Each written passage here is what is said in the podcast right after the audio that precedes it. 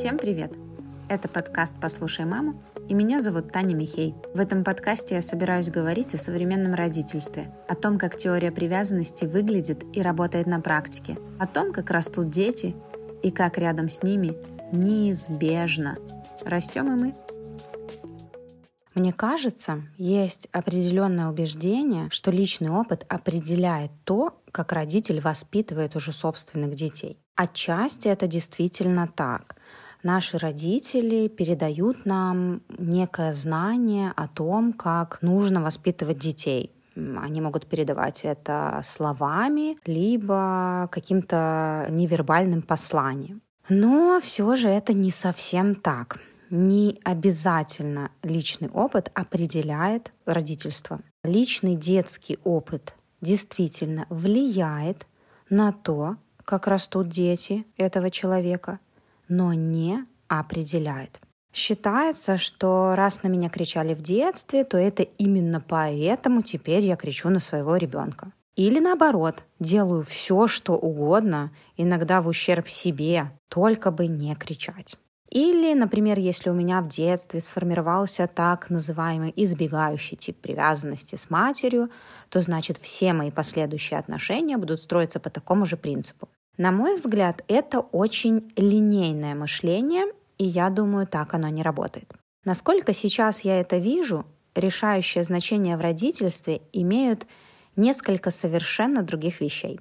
Например, понимание того, как растут и развиваются дети на самом деле. А это знание скорее не про то, чем нужно заняться с ребенком, чтобы он как-то получше развился, ну и желательно побыстрее. А это знание о том, как функционирует мозг, какие условия нужны для того, чтобы из незрелого ребенка он получился в зрелого взрослого.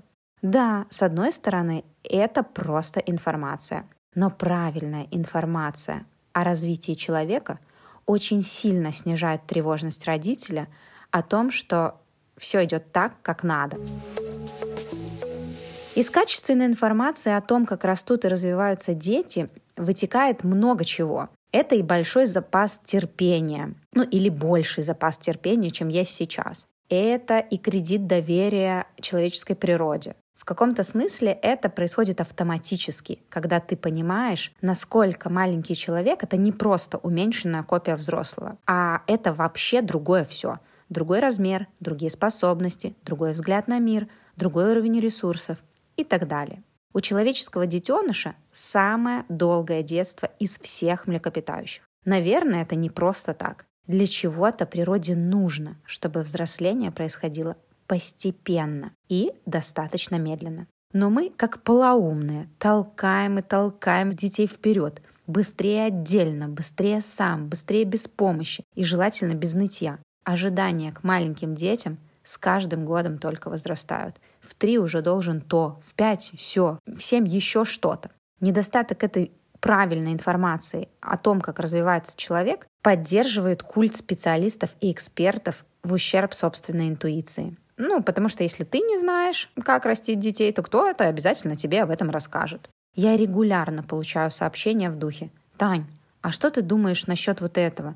Я вижу, что ребенку не нравится, но ведь говорят, что это очень хорошо для него, для развития, для его будущего, для его, ну, подставьте свое, все что угодно. Я вижу, что моему ребенку не подходит уже достаточное условие, чтобы дальше поставить точку без всякого «но».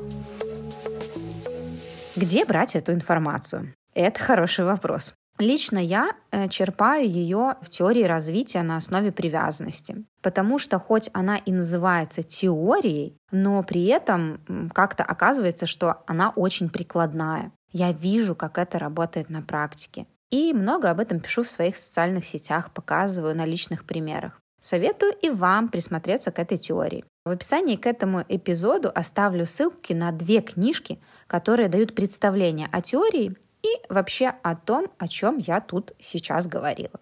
Наверное, на этом все. Всем спасибо и до новых выпусков.